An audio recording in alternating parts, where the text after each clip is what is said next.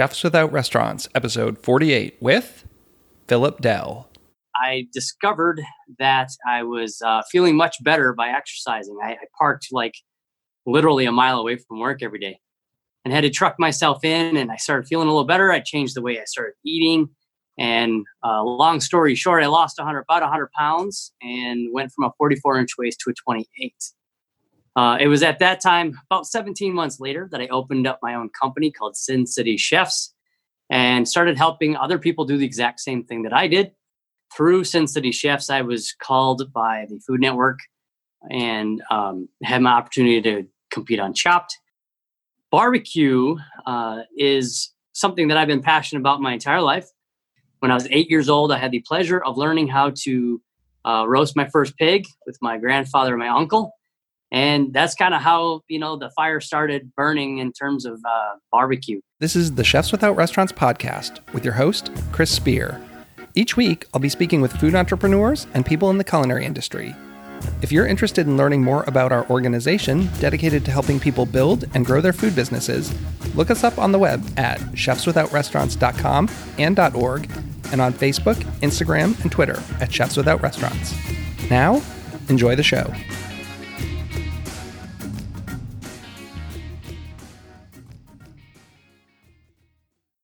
On this episode, I have Chef Philip Dell. Philip is a barbecue competitor, a chef instructor, a chop champion, and so much more. I actually met Philip when we were both at Johnson & Wales in Providence. At the time, he was studying to be a pastry chef, so I was surprised a few years ago when I reconnected with him via Facebook and saw that he was living in Las Vegas and was cooking barbecue. I think the main takeaway is that Philip has really diversified and invested in himself as a brand. And especially during the time of COVID 19, it has been to his benefit to have a lot of different things working. So he has a personal chef business. He has a line of spices and sauces that he's working on. He does some consulting and some R&D stuff. So not just being tied to one restaurant or one project. He's really taken an overall approach to what the chef Philip Dell brand looks like. And I think anytime that you can kind of have a few different things going and invest in yourself that way, it seems to be a benefit. I know that it's a lot of work and very challenging, as I've even tried to do some of that myself. But I just think this is a really great conversation. And Phil is such an interesting guy and has done so many different things. And I think it's a great episode. So I hope you enjoy it. And please give us some feedback. We'd love to hear comments. Thanks to this week's sponsors Tyler Wright, Danny Spletter, Ron Krieger, Cafe Bueno, Little Fig Bake Shop, Maryland Bakes, and the Savory Spoon Catering Company. If you want to support the show, our Venmo name is C H E F W O R E S T O S. If you enjoy the show, have ever received a job through one of our referrals, have been a guest, been given complimentary Chefs Without Restaurants swag, or simply want to help, it would be much appreciated. Feel free to let us know if you have any questions. Thanks so much and have a great weekend. Welcome, everyone. This is Chris with the Chefs Without Restaurants podcast. And this week we have Chef Philip Dell. So, Chef is a barbecue competitor, a chef instructor, a chopped champion, and many other things. I met Phil when we were in culinary school back in 1995 when he was studying to be a pastry chef. So, welcome to the show, Philip. How are you doing? Hey, thanks for having me, Chris. Uh, you know, things are going as well as they could be right now. Uh, we, my, some of my clients finally call me back, so we are ready to rock, and it's just it's getting hot here in Vegas. Yeah, I've never been out that way. I'll have to make it out sometime. How long have you been out in Vegas now? I moved to Las Vegas in 2005 to help open up the Wynn. Nice. So I guess where does it make sense to start uh, your story? So the last time I actually saw you was in Providence when we were at culinary school, and I thought you were going to be a pastry chef, and now it's 20 something years later, and you're not a pastry chef, and seemingly doing really well in the world of barbecue. So how did that happen? So, you know, when I moved to Las Vegas, like I said, in 2005 to help open the Wynn, I, I actually started there as a pastry chef. But I also started there morbidly obese. I had a uh, 44 inch waist. I weighed 217 pounds. And uh, during the opening process of Wynn, I discovered that I was uh, feeling much better by exercising. I, I, parked like literally a mile away from work every day and had to truck myself in, and I started feeling a little better. I changed the way I started eating. And uh, long story short, I lost 100, about 100 pounds and went from a 44 inch waist to a 28. Uh, it was at that time, about 17 months later, that I opened up my own company called Sin City Chefs and started helping other people do the exact same thing that I did. And at that point, that's pretty much when I got out of pastry full time. I still uh, taught, I uh, actually taught professionally uh, for people that wanted to be pastry chefs. But I also helped uh, people um, live a healthier lifestyle, I guess. And that's kind of how things evolved through Sin City Chefs, I was called by the Food Network and um, had my opportunity to compete on Chopped.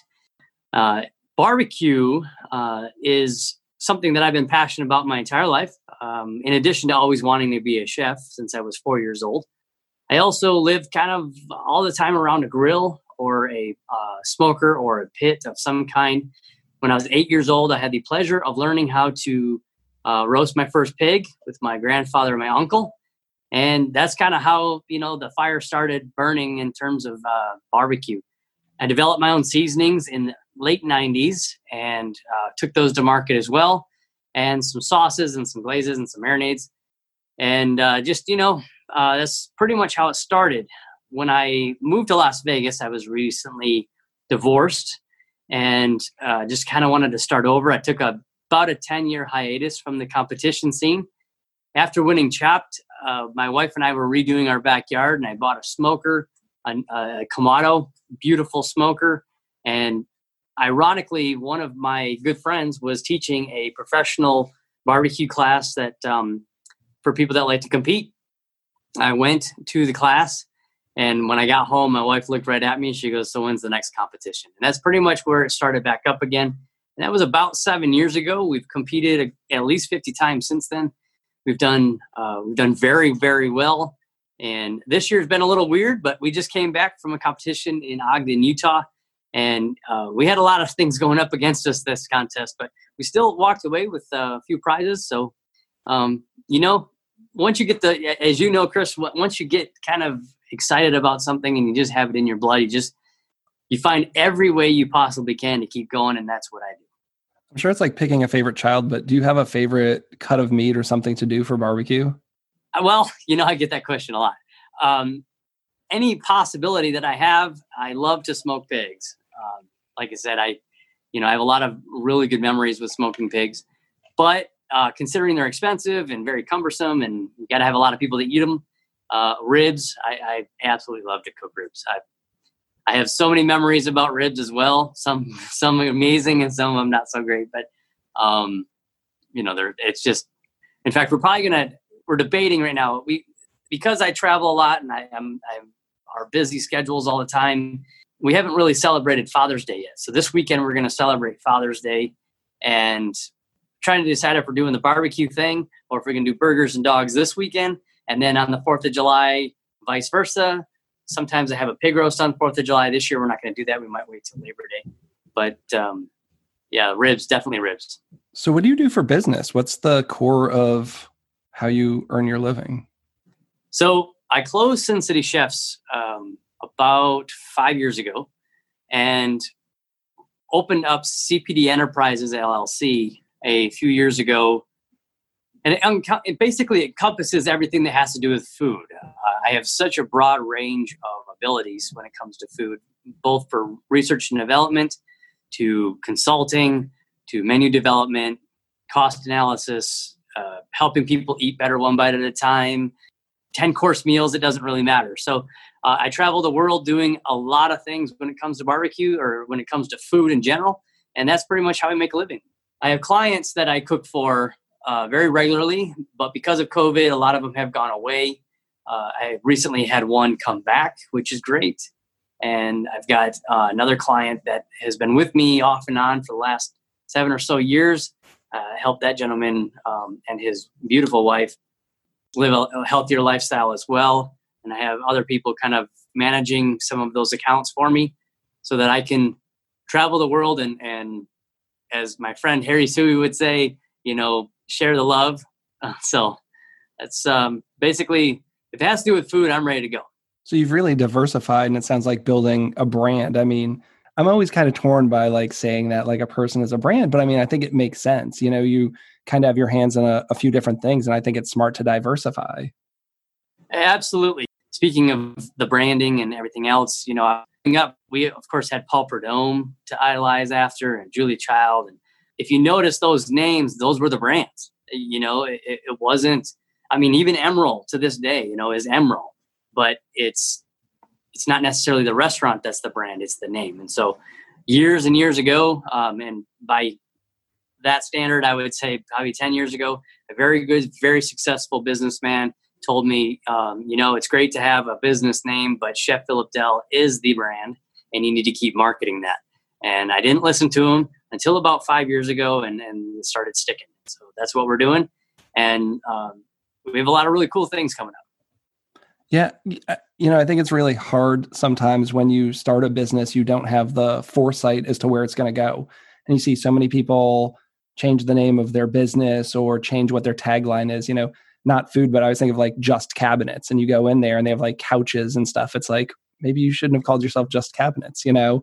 Exactly. So so you said you had some customers who dropped off due to COVID. Do you know why? Is it because of a safety issue like they didn't want you around? Or is it financial because maybe they were unemployed or a combination of both? Because I'm just trying to talk to everyone about like where their business is and what's been going on.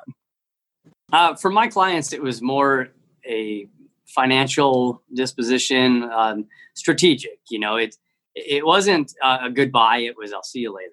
And so I completely understand. They understand that you know we as chefs always strive to give the best service, and uh, we just want everybody to be happy. And so that's and safe, of course. And so they're all great, and and so I can't wait for them to come back talking about that, what did COVID do to food cost for you, especially things for like barbecue? I know so many of my friends who have food trucks. I have a couple friends who have like barbecue trucks, and they're just talking about the cost specifically of like brisket and and all that kind of stuff that used to be more reasonably priced. I'm sure you're seeing that, and how does that impact things? We were fortunate in the fact that pretty much everything leveled out or stayed the same for a little while as of late, meaning in the last month, that's when everything skyrocketed. You know, we went from 249 for prime brisket to 699 for prime brisket. You know it or even worse. And and and i'm talking wholesale. So you know into market we're talking even more ridiculous. So it's um it's been a, a definitely a blow. It's one of those things where you know i've, I've been kind of helping a another business. You know they they call me up and ask me questions every once in a while and a barbecue company and they said you know chef what we should we do about this? And here's kind of my thought: stretch it out as far as you possibly can. Uh, if your number one item, say, is brisket, then don't lose brisket. But a lot of the times, you know, and, and I think as chefs and as in the industry, people need to understand kind of where we're at, and it's sometimes a lot of things are out of our control. In fact, most of the time, things are out of our control. And in this case, the price of brisket is way out of control. And so it's, um, you know, for that gentleman, it's his number one selling item. So if, if he were to take that off his menu, that could completely destroy his business. However, by simply sending out a letter to his faithful guests and his new guests that are about to come and everything, just let them know, hey, and you, you could even just send out like, hey, what, what would you like us to do? Would you like us to keep it and raise the price temporarily and reassure them that this is just temporary? you know, and then we'll bring it. We promise to bring it back as soon as we do. We're not greedy. We want you to be as happy, as just as happy as we are. And, and that's what you end up doing. And he's doing an amazing job. And, and that's pretty much what we all have to do. You know, it's adapt. Everybody has to adapt to what's going on right now. And, and I mean, everybody, that means us as the chefs and as industry and also to the customer everybody and and then the like the wholesalers, everybody, absolutely everybody needs needs to take this hit at the moment. Uh, just write it out. We'll all come out uh, more successful and happier in the end. I think that's one of the big things is now it seems like the customer's getting a lot more insight into the food business than maybe they had before. I mean, the info was always there, we were always talking about it, but now I think it's very evident where the cracks in the whole food service industry were. I mean, food should not be inherently cheap and expensive, you know, like there's a true cost to these things. And now even more so, and people, you know, it's unfortunate because people have less money to spend. And I think a lot of people want to see less expensive food. And on our end, we have so much more elevated costs right now. And how you reconcile that, I think, is going to be tough. And I think for the first couple months, people have been understanding. But as it wears on, I mean, I think you're going to see in a month or so, people are going to not be spending as much money maybe if things haven't evened out. And, and I think we're going to have to keep our eye on it. And again, that's where I think diversification is a smart move. You know, a good example is this, and, and sometimes I get criticized for it, especially when I have the food truck. There are some people that say, "Oh, if you don't have, if your items aren't above ten dollars, you're not a gourmet truck." And I don't believe that necessarily. I believe, and especially in this case, like for instance, tapas restaurants right now could crush it, meaning that they could do an amazing job. Why? Because you can get a smaller amount for a little less money. You're still getting some good food. You can try some new things, maybe be a little more adventurous than you used to be. Instead of just getting a big, huge pile of food for 20 bucks, you can now get four or five single items for 20 bucks. Now, I know that's a little harder on the the staff. It's a little harder on the owner uh, mainly because that just means that their volume needs to increase, which, as I'm sure you know, is not always the case. You know, if your number one item, if number one selling items are only three dollars, man, in order to cut, you know, cover your costs, you're going to need to sell thousands of those things. Yeah, I've decided in my business model it wouldn't work trying to trade on volume. That I went high end, and that's just it's what's worked for me. But I get nervous about that. You know, I don't have the abilities. People say well you should pivot and start doing like in-home delivery meals. It's like but now if i'm doing like 15 20 dollar meals to scale up like then i need to go get a commercial kitchen. Then i need to hire staff. Then i need ca- capital equipment all these things i don't have. Like my business model was built on going to do a dinner for 10 and making a thousand dollars in a night. And now if i have to do a hundred meals at ten dollars a head I I just can't do that and hope and hoping that my model continues to work for while.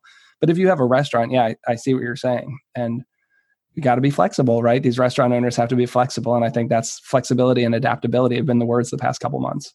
That's one thing that I've absolutely loved seeing, you know, during this whole thing when everybody was stuck at home or whatever, you know, chefs were even busy, like restaurant owners. I have some um, chef acquaintances and friends that have restaurants that you know they started doing that take home boxes of few menu items and and then they would do a class online zoom or um, you know they did it live on facebook or whatever so that people could actually see it happening and i think that was just outstanding. I, I think that's great. I you know um, had the pleasure of doing that myself. You know people were like hey chef you know that bread you posted do you have a recipe? Well I'll be honest, a lot of times I don't use recipes. However, um, I'm happy to come up with one real quick for you, send it off, and they're like, okay, well, this scares me. And I'm like, okay, well, let's pick a time, let's pick a date, and let's do it together, you know?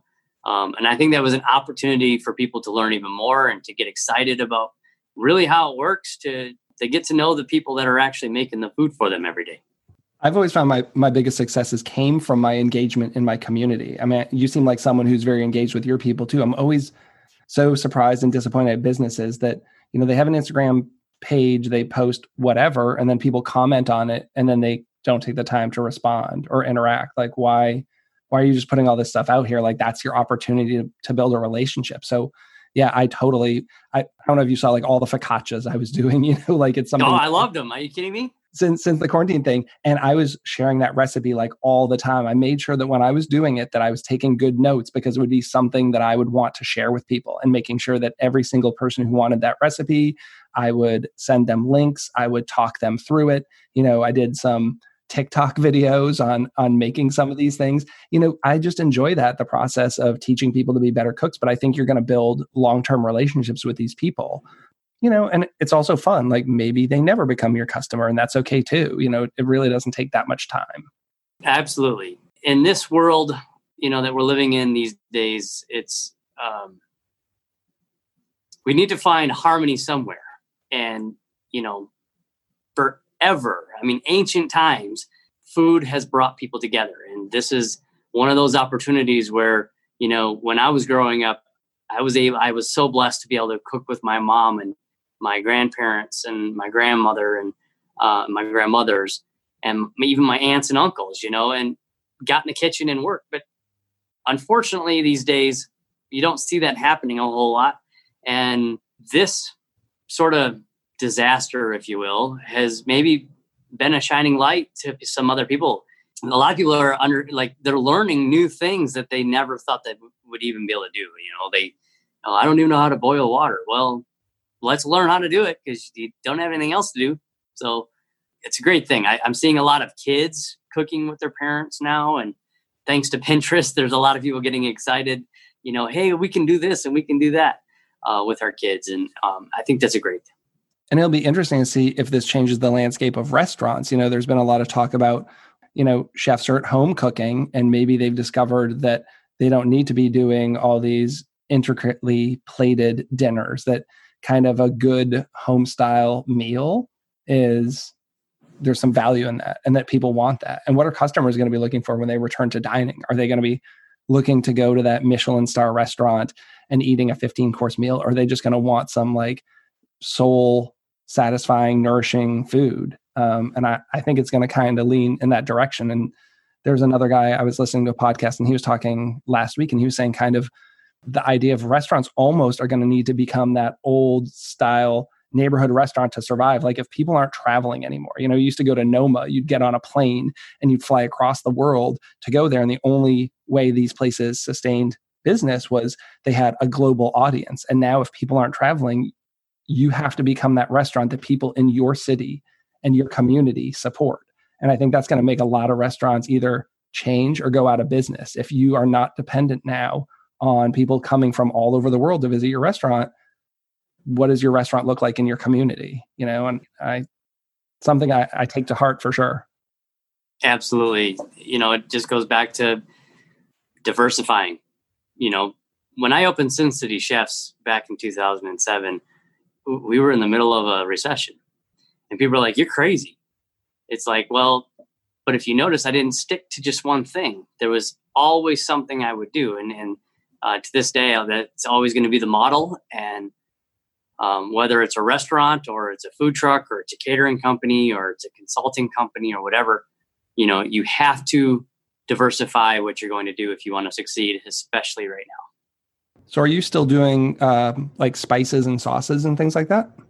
Yes. So we're we're kind of stuck at the moment with spices. Uh, unfortunately, the company that I originally had all my seasonings packaged uh, sold a few years ago, and quality has been kind of slipping ever since. And so we're kind of in the middle of uh, redoing that at the moment. And sauce, however, is uh, ramping back up, and that's uh, very exciting we have a new one coming out, or it is actually already ready. Uh, we're just looking for um, an online source for it. We've got a couple stores here in Vegas that carry it. It's pretty exciting, and um, so uh, we are definitely doing some of that. That's really cool. I uh, I don't know what I would make. People always say you should make some kind of sauce or spice. Like nothing comes off the top of my head, but um, it seems neat. Probably some kind of hot sauce or something. But I feel like the market's already flooded. I mean, it's terribly hard in my opinion to like break into that market like how do you set yourself apart from everyone else when there's already a million spices and barbecue sauces so just like everything else you have to find the niche i have a very good friend of mine she has a uh, fantastic blog i'm just going to shout out uh, for her she's uh, girls can grill and she's crushing it right now in the barbecue world. I mean just crushing it. Anyway so her niche is obviously in the name girls can grill. And so um, because of that, she could capitalize all she wants, and that's what's going to separate people from any you know anymore.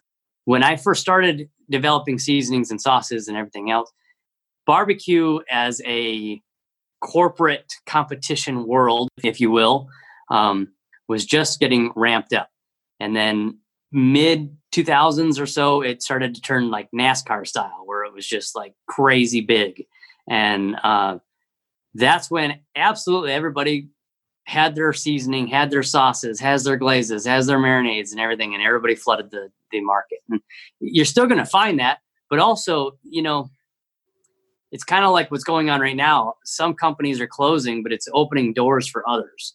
Or it's, you know, trust me when I say I don't want anybody to close. That's that's not what I'm trying to say at all. But it's it's allowing new things to happen.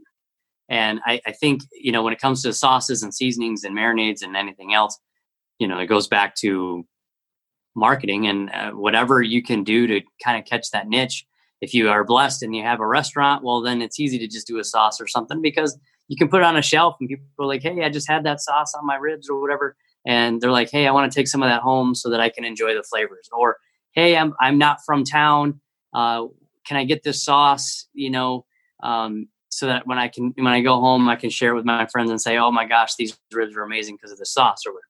So there, there are ways to do it, but you're right. I, I think that it's extremely saturated it's becoming harder and harder to, to get into bigger stores. The cost and the, the margins are just not good enough to be, you know, just crushing it unless you are very fortunate. And, and you, you know, that opportunity is always there. I don't want to discourage anybody.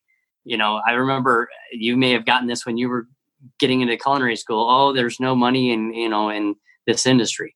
No, there's a lot of money in this industry. It's just how do you tap into it and what do we need to do and again that just goes back to uh, being adaptive and uh, finding new ways to be creative so i do remember going to culinary school they threw out this number of like a hundred thousand dollars and um, like i don't know a lot of people making a hundred thousand dollars um, in this industry right. at all let alone right out of culinary school so chopped how many times have you been on chopped now so i was on chopped once i was on cutthroat kitchen I've been on Fire Masters. That's uh, Fire Masters. If you're, if you're not familiar with, it started in Canada's Food Network Canada, and then it uh, was picked up by the Cooking Channel here in the United States.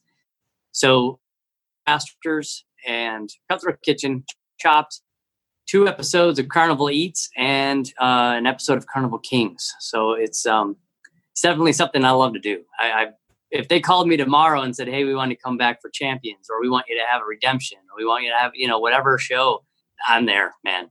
Yeah, I asked you. The producers reached out to me, and I said, "Is this something I should do?" And you're like, "Definitely, talk to them." It it just seems oh, that's not how I feel. Like I like to cook. Like the pressure, I don't know that I could do that. It just seems like so much.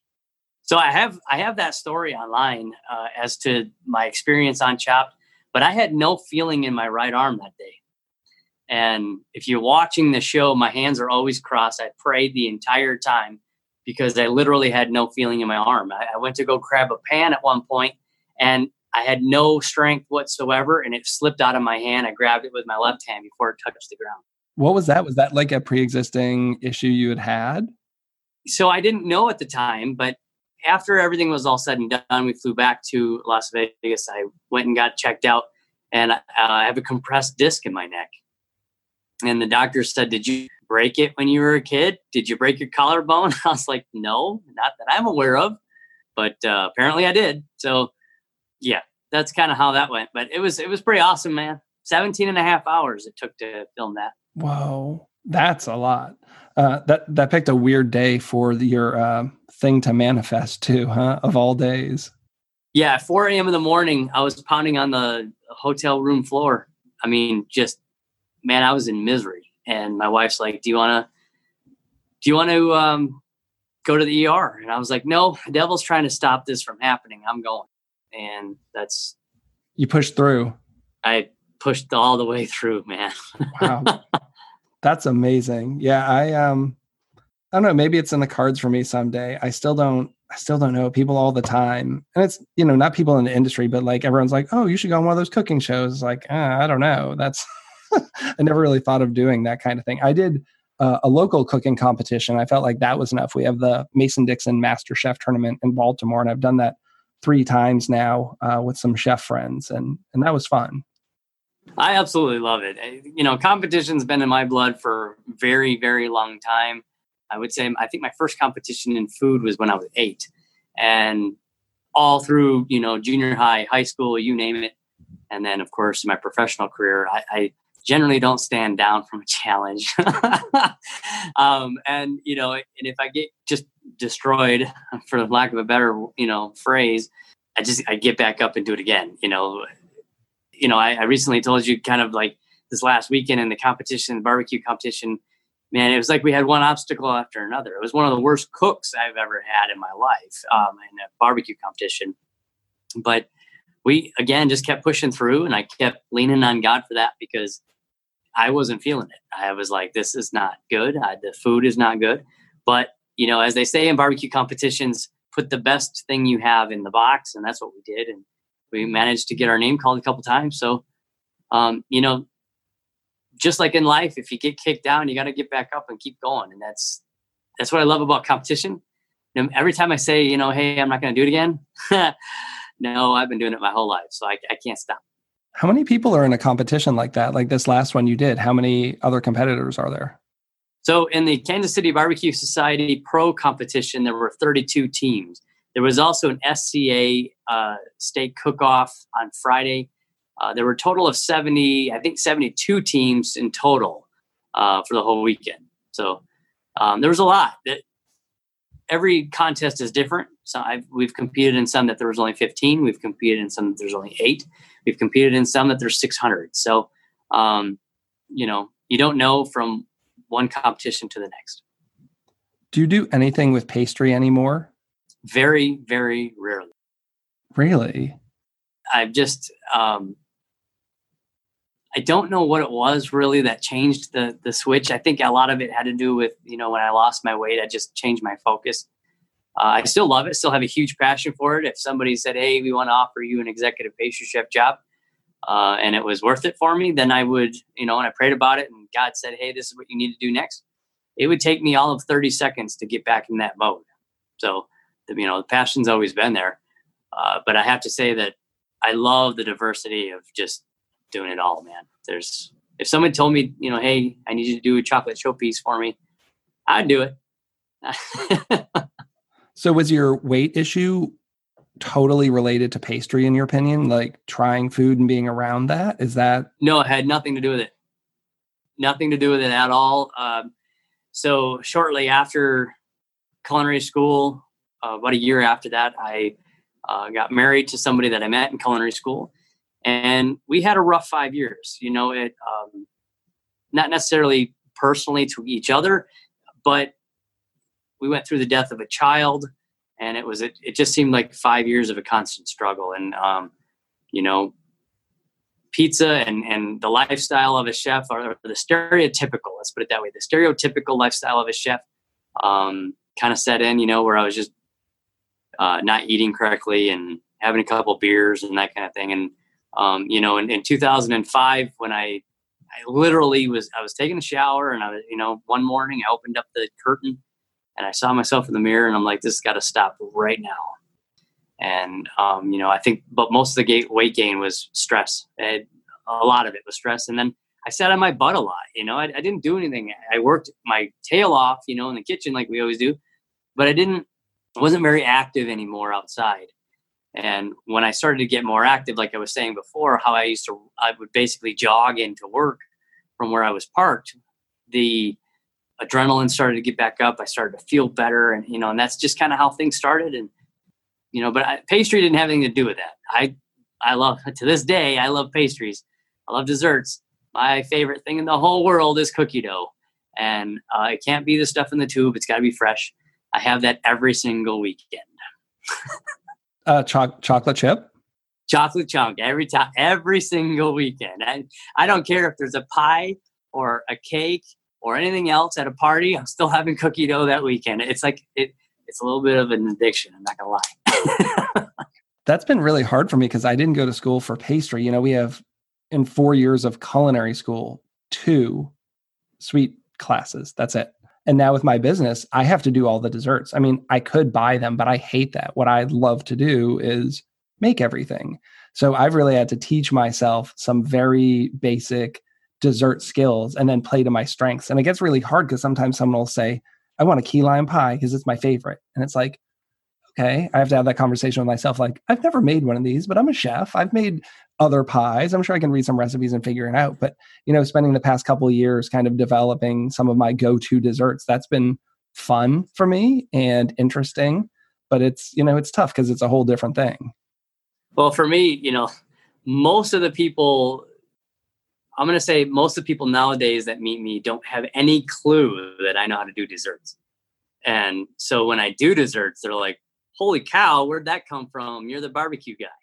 You know, for me, it was the flip side because I knew you as a pastry chef and we weren't, you know, really close. Like I didn't really stay in contact with you after culinary school. And then, you know, Facebook, you stay, you get reunited with everyone. It's like, oh, wow, that's Philip. Oh, he's not a pastry chef right now. He's doing barbecue. That's so interesting because I never would have guessed that at all. Yep. It's, you know, it's kind of one of those things from a very very early age i diversified from the very beginning i mean every time we had to have an elective in school like even in science i didn't take chemistry i took nutritional science i, I took foods for fitness i took foods class or you know everything something revolved around food the entire time and when i i went to a career tech center i got certificates of culinary arts and i and and i had opportunities there ice carving and you name it and then, of course, culinary school. Yes, I got an associate's degree in baking and pastry, but at the end of the day, you know, my mom. Anytime my mom gets asked this question, she would always say, "I always knew he was going to do it all," because that's my personality. I, I don't like to be stuck into one bubble, I guess. And so when the opportunity came to really kind of get out of that only pastry thing, then uh, that I took it. And it's just great now because now I can teach it to people. I can, you know, if people want desserts, I can do it. Again, I, I don't like to say no to anybody, but if I have to say no, I want to find out. I want to know the the best route to take uh, in order to make that customer happy. And sometimes that's just sucking it up and saying, you know, I'm not the best at it. People always say, "Hey, what do you make? What's your specialty?" And I said, everything except sushi. I'll let the sushi chefs take care of that incidentally i say the same thing because people will want a cooking class and you you know there's some things i do really well there's some things that i think i can do well enough for a class and then people who want sushi that's a very specific thing and i just say i'm not the guy for that like i can maybe help you find someone but sushi i feel is just like a whole different class of cooking so, did you always have that entrepreneurial spirit? I mean, I feel like a lot of us go to culinary school, and when we're there, we always say, everyone says, I want to own a restaurant. And then I think you get out and reality hits, and you're like, well, I didn't realize it was going to be so much work and money. And then you don't. But did you always feel like you had that thing in you that was like, I am going to start a business? So, yes. When I was in kindergarten, I drew this little pamphlet of cookies. And I was like, anybody want to buy cookies? And they were five cents. And of course, it was just like a little toy if you you know it wasn't like real or anything although if somebody did give me a nickel I, I, would like to find that person today and give them like you know three dozen um, cookies free just because they never got their cookie but you know it was somebody that gave me a nickel but and that was again like i mean i was five and then when i was eight i started my own mowing business and it was like legit man i had like a whole list of customers that I would push my mower to and and everything else. And, and then I started selling cards and like so. Yes, long story short, absolutely. I, have always sort of saw myself doing that. And um, I, I've tried to work for other people, you know, in terms of businesses. And I like to work with people. I don't like to work for people. Um, if that makes any sense. No, it totally does. I mean, I actually had to leave my last job because I just felt like I couldn't be the person I wanted to be or the both personally and professionally working there. I mean, I worked at a job that from the outside people would say was a good job, right? Like it was a good paying job, it was a respected job. I you know, did a lot of cool things, but I felt like I had bosses who were increasingly making me be more of an asshole. I couldn't be the human I wanted to be working there anymore, let alone the chef uh, I wanted to be. And I wasn't able to be doing the food I really wanted to do. So, yeah, I mean, I've worked for other people for 25 years or so. And, you know, now I'm only kind of four years into doing it myself. And I can't imagine working for anyone ever again. Yeah, it's you know it, it does you know it has its ups and downs. You know, in this in this last situation, you know, working for somebody else, you know, you would be unable to collect unemployment easier, um, maybe. but um, you know, there's the whole retirement thing. So you know, as a business owner, you have to kind of find new ways to um, you know build your retirement and so on. But it's children. I have two children. I'm teaching them the hustle at a young age. i am taking care of them now. They're going to take care of me when I'm old. That's my that's my plan. The retirement thing. I don't know. I'm hoping my children are going to take good care of me. Well, I'll be honest. So when I was at a very young age, I told my parents that I would help them retire, and uh, to this day, I am striving everything I can to do that. So to all those kids out there, you know, your parents do a lot for you that you don't realize. Yeah, I mean, it's tough. My wife's parents live with us, you know, and we love it. I mean, we have three generations in this house, and I think it's great. You know, they get to be around their grandkids. They don't have to do as much around the house. You know, it's it works really well for us, and we love having all six of us under one roof. But um, you know, it's tough. Like I, I don't know that they could afford to live on their own anymore now based off of their retirement. So we're glad to to take them in and share that. And hopefully my kids will see that and want to take us in. Yeah, because you know the food business is not a get rich business. I mean, I guess it can be, but you know it's it's tough. It is a struggle for sure getting by and saving for retirement in a in the culinary world. I think. You know the margins the margins are so tight uh, in this industry. There are ways to make more coin, but the, sometimes they're soul sucking. You know, one of the most rewarding things of owning your own business, especially in like in your sense, you know, the, the, the way that you have your business model. I love seeing people smile when they've consumed my food or when they've taken a class from me or something to that nature. In addition to that, I love to see the families grow. One of the things that I did not like about corporate anything is the fact that everybody literally becomes a number.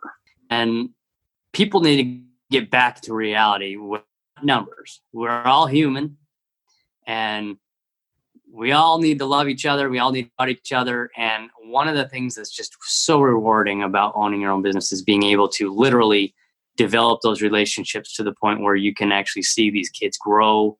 You can, you know, I had a client when I lived in Atlanta that I did their cakes for like five, ten, like five years, you know, and and it's awesome. Did their wedding, did their child, you know, did their bridal or their baby showers, and the you know, and then the baby was one, and then two, and three, and and just seeing the community grow. You know, I, I did a video a while back where I was telling everybody, everybody always wants to know, hey, you know, what's the best grill? What's the best smoker? And the first thing I said is the one that you can buy from your neighbor or the one that you can buy from a store of a, somebody in your community that you can see that family grow. Because um, let's face it, man, if we don't do that, then what are we all living here for? That's the nice thing. You know, my my meals are at a higher price point, which means it tends to be more of a special occasion. So like almost every time I go out, it's a birthday, it's an anniversary, it's Father's Day, it's a, a bridal shower, it's a baby shower. I mean, not that I don't just do random date nights, but these people are sharing some of their most special moments of their life and having me be a part of that. And then, you know, most chefs don't get to even experience that. You're in the kitchen and it's like a hostess and the front of the house staff. I'm there, I'm serving these people. So to be part of someone's bridal shower, that's really cool. Or, you know, all these things, I love it. And I, you know, like you said, getting to see the look on their face as you're serving them food and hopefully serving them something that they really get excited about, maybe something they've never had before. I mean, that is just the best. I completely agree with you. I had, I was very honored to be asked to cook for um, some people that I've known for a while. They, they, they love to dine. They're, they're foodies all the way. And, uh, but they love to, you know, they go to these really nice restaurants but they had never had a personal chef experience. And I call them Epicurean experiences. And so we did nine courses, and it was every sense, all of your senses, or all of their senses, were used to enjoy that meal. And it was a totally Epicurean experience for them, and, and they were blown away by that, you know, that uh, that thing. And it was just something that they were didn't even realize could be, if you will. And it's uh, it's it's so rewarding. I just I, there's every like I said every every time I, I, get tired, you know, as as chefs, you know, this industry is really rough on you, man. It, both physically, mentally, it is what it is. But at the end of the day, it's still in your heart, then you just keep going. You just you just keep going, and um, giving people those experiences is like nothing else, man. Some people think it's strange. I've actually become good friends with many of my customers. You know, we'll go out and get beers or hang out. You know, you you know i'm in their house for four to five hours you know for the the time you know i usually get there about two hours before dinner even starts and then you're hanging out and you get to know them and it's amazing how many people then you know follow me on instagram or send me a friend request on facebook not just follow the business page but me personally so then you're seeing their whole life of their children and all their things they're doing and i i like that you know really building a connection with them and feeling like they're true friends. So some of my closest friends have actually come out of being paying customers for me uh, instead of you know starting out as friends that I was cooking for. That has I have the same story. You know, I, I to this day I could call some people from you know when I lived in Michigan and you know and people that have just continued to follow me and how much they miss my food or maybe they lived in Vegas when I first started Sin City Chefs and now they live you know in Palm Springs or they live you know, in Idaho or wherever, they're like, "Oh, we missed your food," and I always kind of tell them, "Hey, there's a jet. you know, I I can fly. I, I can come to you. You know." Um, but it just it just means a lot, you know. Yeah, that's what keeps me going. Sounds like that's what keeps you going. Definitely. You know, something else that um, you know, I had the opportunity to to teach high school students, and some of them had no direction whatsoever and one in particular, well, many obviously, actually, I, I don't want to single anybody out, but to see the look on their faces, to see themselves succeed, and to actually do something that they put their heart and mind into, um, was probably the number one most rewarding thing I've ever seen in my life. Um, to see some of these students that were destined to drop out, you know, now some of them work for Wynn. Now some of them are traveling the country or even the world doing what they love, and that's cooking. And um, as a chef, as a role model, as a whatever you want to say, you know, it's I want people to succeed. If you're trying to live a healthier lifestyle, then I can help you do that through food or just talking to you or you know like change your mindset a little bit. You know, I always say that if you want to change your waist, you got to change your mind first. If you're a chef and you're in a rut, there are ways to get out of that rut. I have a very, very good friend that you even know that has an extremely successful restaurant and um, rated one of the best breakfast restaurants in the nation. And I wish that he could find the spark back again. He's he's kind of lost it, and it's it's sad for me to see because I remember what it used to be, and I don't ever in my life want to do that. I have another barbecue friend of mine he saw I was kind of in that same area about a year and a half ago, and he he kind of took his arm around me and was like, "Dude, you're too talented and you have too much passion for this. Don't let the industry get to you. Just come back at it in a different way." And so I did, and I think we all need to do that at some time. And whether you're a chef, you're in the food industry, or you're in any other industry, sometimes you just got to take take a quick step back uh, and find a different perspective. And I think a lot of people are doing that right now. I mean, even myself, it felt it felt good to kind of pull myself out of the day-to-day grind because you get caught up. The challenge I find is when you're building a business, you want to get there. And then you might think you get there and then you're so busy that you stop building, right? Like I started my job on the side. So it's like I'm building to this. I need more customers. I'm getting there. I'm getting there. And then you're there and then you're in the weeds 24/7. And then the things that got you there like I was communicating more with my customers. I was doing more blogging, w- whatever. I was doing working on the right. business end. And then like you can barely keep alive like you have the business that you've hoped for for so long and then just everything else starts to fall apart because now you're in over your head.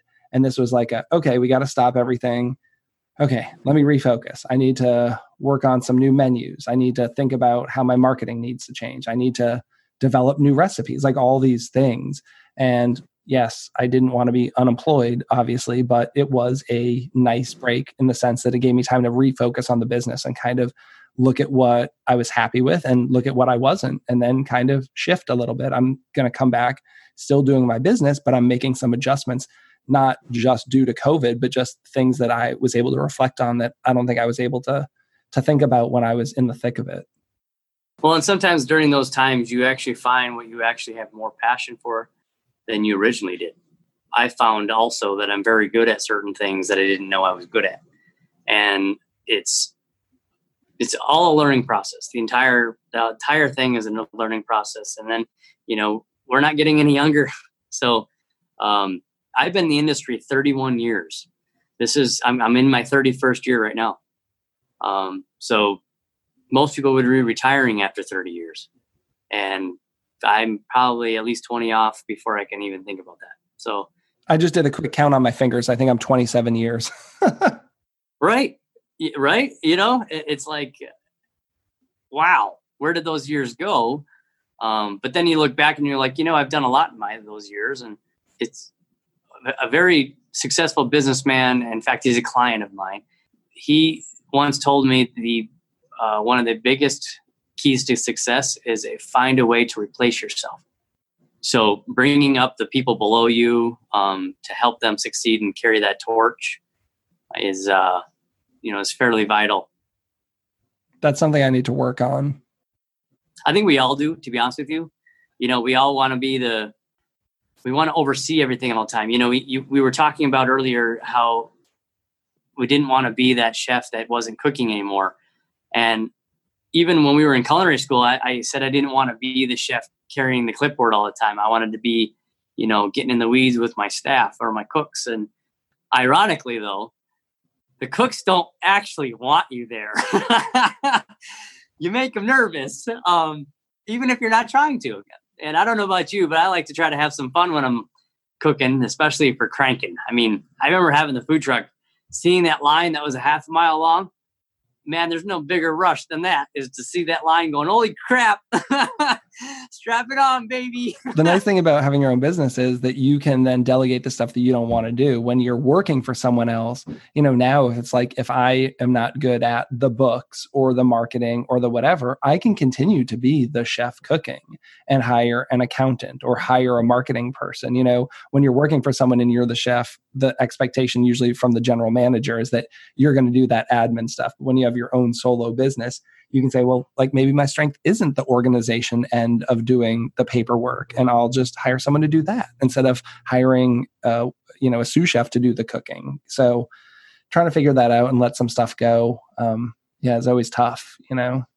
I completely 100% agree with that learning as you go. You know, one of the big things is everyone says like, how do you grow? How do you scale? It's like, why are you so worried about my business? Don't worry about it if I'm happy. You know, I think people always want to say, well, but you got to hire more chefs. You got to stop cooking and have them do that. It's like, but that's not the point of what I want to be doing. Don't worry about my business. I'll hire someone to do the books and then I'll just go cook every day. Every decision you make has some sort of consequence. It can either be a good one or a bad one. And sometimes, like you and I were talking about earlier, you know, when we were talking about like the price point, if you scale down your price point and you need more volume, that opens up more problems. The problems become more time consuming. And in this industry and in pretty much any business industry, you know, any business, time is the most expensive thing you have to deal with. And that is the one uh, key ingredient that most people don't think about. And um, unfortunately they're to the customers. so is there anything you'd like to leave our guests with before we get out of here today? Well, you know, usually I have some sort of uh, quirky thing to say. I, I, am um, trying to think, you know, usually I have that, you know, final tagline, if you will. But the biggest one that I have for everybody is to stay positive, love on each other, and always remember that if uh, we may not get along in the world politically, we can all get together on the same at the same table. I love it. We've been talking about that so much recently, so I'm glad that you shared that with everyone because I feel the exact same way. So, to all of our listeners, this has been the Chefs Without Restaurants podcast. As always, you can find us at chefswithoutrestaurants.com and .org and on all social media. Thanks so much for coming on the show, Phil, and uh, I hope you have a great week. Thanks for having me. Thanks for listening to the Chefs Without Restaurants podcast. And if you're interested in being a guest on the show or sponsoring a show, please let us know. We can be reached at chefswithoutrestaurants at gmail.com. Thanks so much.